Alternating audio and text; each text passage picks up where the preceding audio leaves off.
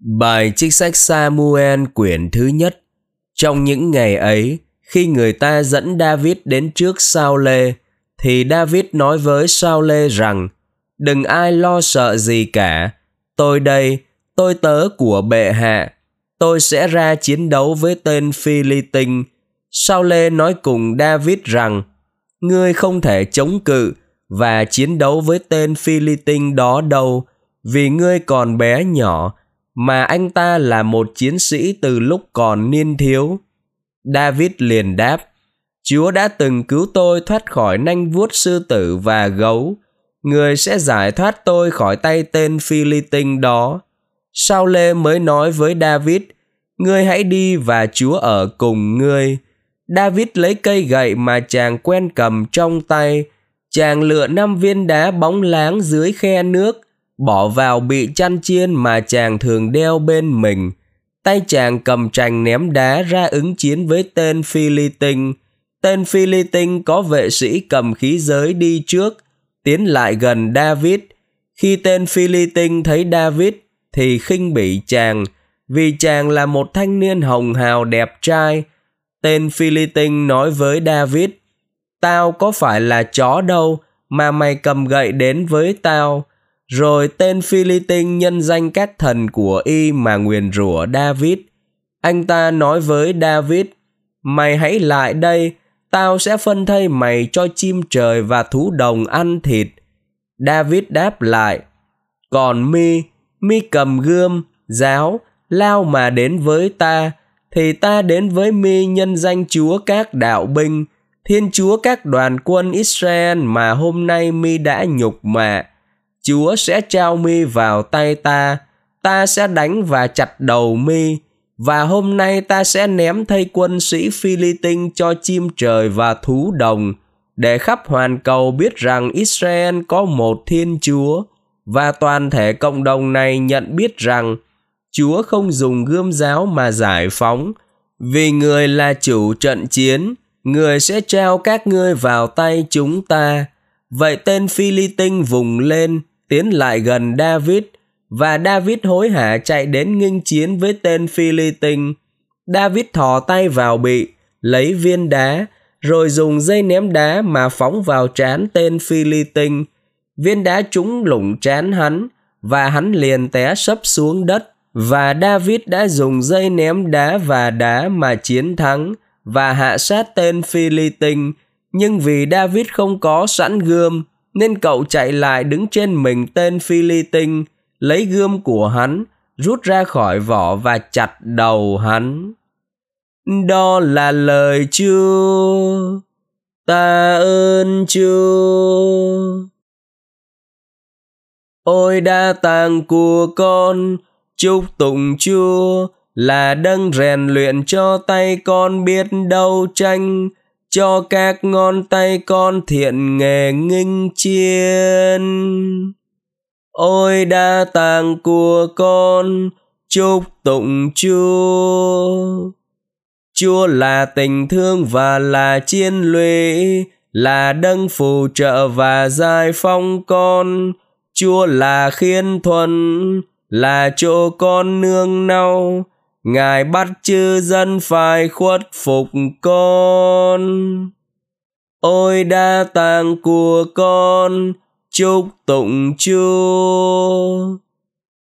Ôi Thiên Chúa, con sẽ hát mừng Ngài bài ca mới, với cây đàn mười giây, con sẽ ca mừng Ngài, vì Ngài đã ban cho các vua chiến thắng, đã giải phóng David là tôi tớ của Ngài.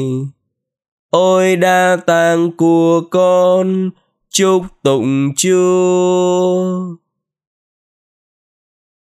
Alleluia, Alleluia, lạy Chúa, lời của Chúa là thần trí và là sự sống. Chúa có những lời ban sự sống đời đời Alleluia. Bài tin mừng Chúa Giêsu Kitô theo Thánh Marco. Lạy Chúa, vinh danh Chúa. Khi ấy, Chúa Giêsu lại vào hội đường và ở đó có một người khô bại một tay. Người ta để ý quan sát xem Chúa có chữa bệnh trong ngày sa bát không để tố cáo người. Chúa bảo người có tay khô bại rằng, người hãy đứng ra giữa đây, rồi người bảo họ, trong ngày sa bát được làm sự lành hay sự dữ, được cứu sống hay là giết chết. Nhưng họ thinh lặng, bấy giờ người thịnh nộ đưa mắt nhìn họ và buồn phiền vì lòng họ chai đá. Người bảo bệnh nhân rằng, hãy giơ tay ra. Người đó giơ tay ra và tay anh ta được lành.